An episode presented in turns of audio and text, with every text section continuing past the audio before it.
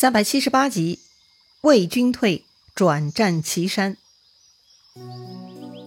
上一回咱们说到，曹真主动请命，跟司马懿一起杀入汉中来了。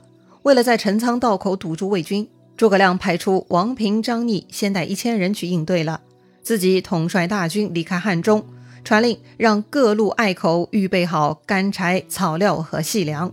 按照诸葛亮的推算，这次呢不用准备太多。够一个月的支出就足矣。另外，大军还有准备防御秋雨的征衣，军粮、军衣先发放，就准备一个月后启程了。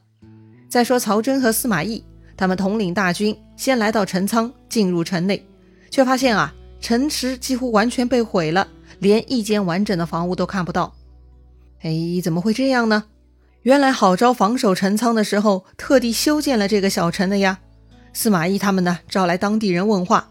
哎，这才知道，原来啊，这个陈仓城在去年诸葛亮撤退的时候呢，被烧毁了，城池没了，那就不要逗留了嘛。曹真的意思就是啊，沿着陈仓道进发就好。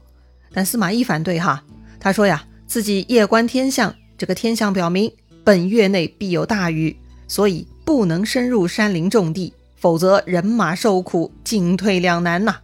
司马懿认为呢？应该在城中搭建临时的大帐驻扎，以防阴雨。曹真知道司马懿聪明哈，既然仲达这么说，必然很有把握。于是曹真就听从了司马懿的意见，停下屯驻了。果然呐，不到半个月，天降大雨，而且是连绵不绝呀。陈仓死地的排水不好，在连日暴雨下，居然积水很深。这个陈仓城外的积水呢，足足有三尺，都没到人的大腿了。这么一来呀。武器都淋湿了，人也无法睡下，搞得魏军是昼夜不安呐。这场大雨呢，特别狠，居然连降了三十日。这种恶劣天气根本是啥都干不了啊！军马没了草料，很多都饿死了，士兵呢也都怨声载道，大家人心惶惶。在洛阳的皇帝曹睿听说此事，特地设置祭坛，向天祈祷，希望老天放晴。古代的人嘛，都很迷信。大旱天求雨，大雨天求太阳，反正嘛就是祈求祷告。但是祈祷嘛自然是没有用的，那该怎么办呢？皇帝很郁闷哈。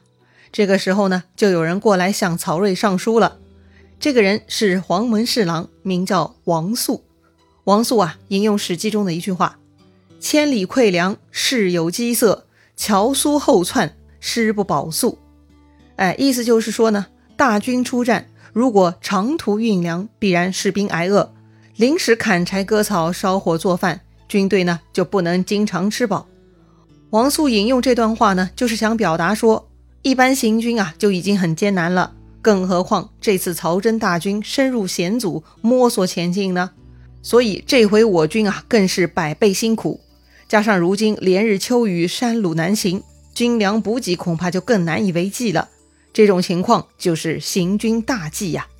如今曹真发兵已经一个多月了，可是才刚刚走了一半路，大量士卒的力量全部花在修路上面，那是十分劳苦。这么一来，那就是蜀军以逸待劳之态，这正是兵家忌惮的呀。说远了，当年武王伐纣，出关而又转还；说近些，咱们的武帝文帝南下征讨东吴，临江都没有渡河，那都是为什么呢？哎，都是因为他们顺天之时，通于权变呀。所以呢，王肃劝皇帝，顾念雨水艰辛，还是应该让士卒休息。将来若蜀军再来挑衅，再找机会对抗吧。所谓“月已犯难，民望其死者也”。月已犯难，民望其死者啊，又是什么意思呢？这句话呢，出自《易经》，还有上半句的哈。完整来说呢，就是“月已先民，民望其劳”。月已犯难，民望其死。意思就是啊，国君如果能够体贴百姓生活，关心他们的温饱，再让百姓去做事呢，百姓就会任劳任怨。国君如果能够先让百姓心情愉悦，那么在危难之时，百姓也会不避艰险，舍生忘死的。王肃引用这句话呢，就是劝曹睿呢要善待士卒，体贴他们的辛劳，这样将来士兵才会更愿意替曹睿效死命啊。简单来说呢，这个王肃啊，就是上书劝曹睿下令退兵的。他引经据典呢，还是挺有说服力的。曹睿看完之后呢，有些心动哈，但是呢也很犹豫。另外，老臣杨阜、华歆等等呢，都上书劝谏。曹睿呢也顶不住压力了，就派遣使者去召回曹真、司马懿。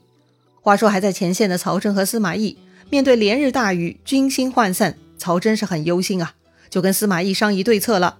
司马懿觉得这回是没戏了，还是暂且撤退吧。曹真也想退哈，不过呢，他更担心诸葛亮趁机追杀上来。这一点嘛，司马懿也想到了。司马懿说可以留下两路军埋伏断后。他们正商议着呢。正好天子的使者来到了，于是曹真他们呢就正式下令退军了。再说诸葛亮，他早算好了，这次大雨为期一个月，很快雨就要停了。趁天气还没有好转，诸葛亮呢先带上一军屯驻于城固，又传令让大军屯驻于赤坡。那么诸葛亮准备如何对付曹真他们呢？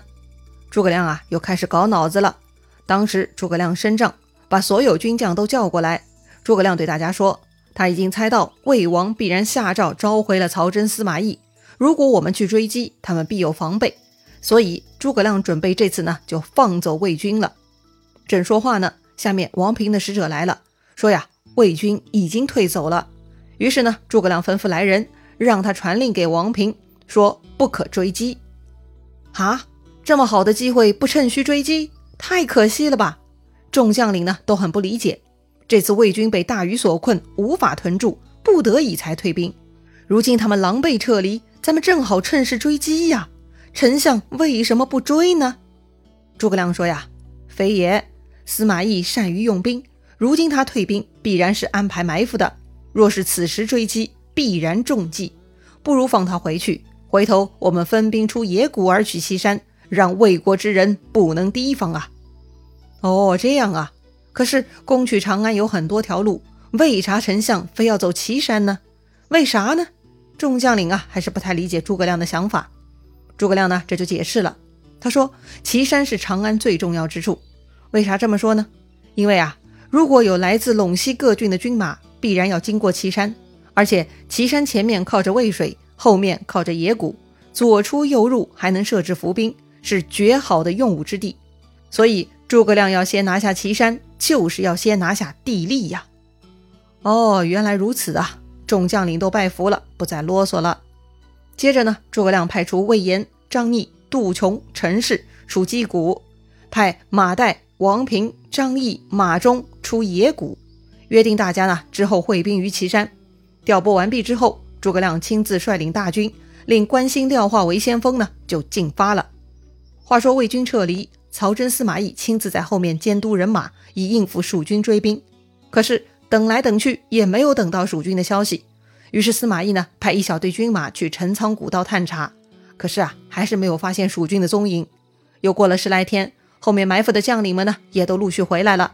他们报告曹真啊，说完全没有蜀军的音讯。不对呀，按说蜀军是一定会来追击的呀。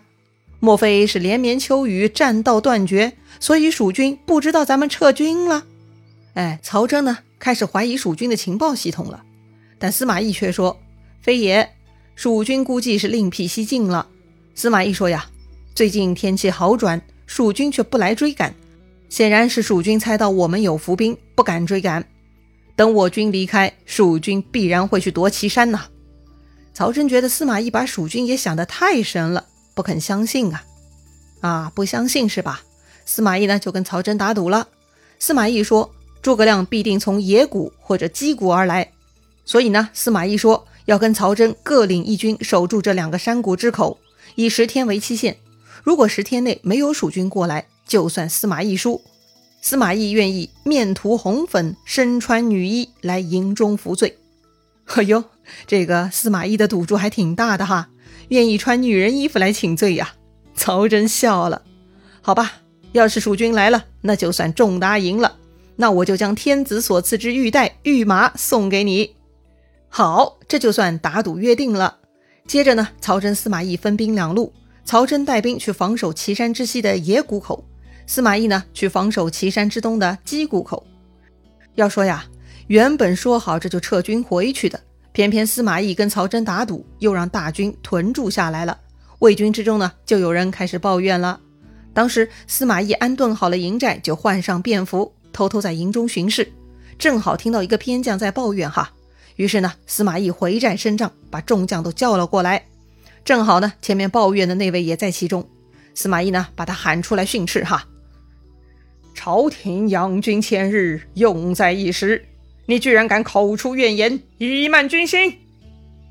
那人一听吓坏了，连忙否认，他不肯承认自己抱怨过。于是呢，司马懿又叫出他的同伴来对峙。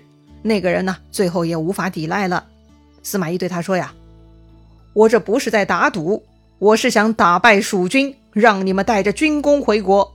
你无故出此怨言，自取其罪呀！”说完呢，司马懿喝令武士将此人推出去斩了。不一会儿，这个人的首级呢就被送回来示众了。旁边众将领看着都毛骨悚然呐。哎，其实，在日常工作中，我们也经常发现有些人不理解上司的要求，不理解公司的政策，然后嘛，私底下抱怨，传播负面情绪。这种情况呢，往往令管理者很头疼。所以啊，司马懿的手段可以参考参考了。如果不及时制止，加以严惩，一旦军心涣散，就更不妙喽。好了，司马懿杀鸡儆猴一番操作，再也没人敢胡说八道了。大家呢都开始上心了。于是司马懿吩咐众人，要求他们静心防守蜀军，一旦听到中军炮响，就可以全面进攻了。众将领啊，领命而退。要说司马懿是诸葛亮的克星呢，果然被他给猜对了哈。诸葛亮确实就是兵分两路，走两个山谷而来的。当时走击谷的蜀军呢，有两万人，是魏延、张逆、陈氏、杜琼四将率领的。这天呢，他们正走着呢，忽然下面来报，说是参谋邓芝来了。哎，邓芝为啥来了呢？原来啊，邓芝带来了诸葛亮的命令。什么命令呢？诸葛亮要求众将领提防击谷口的魏军埋伏，不能轻易出谷。一听这话呀，陈氏很不理解。陈氏说呀：“这丞相用兵怎么如此多疑呢？我料魏军连遭大雨，必然急着赶回去，怎会在此地埋伏呢？”陈氏觉得呀，就该快速前进，必能大获全胜。怎么丞相让我们别前进嘛？瞧吧，诸葛亮呢也猜到司马懿的应对了。可惜啊，总是这样哈，总有人不理解诸葛亮而要耽误执行的。那么到底陈氏能否听话呢？这一路的蜀军跟司马懿过手了吗？结果又如何呢？精彩故事啊，下一回咱们接着聊。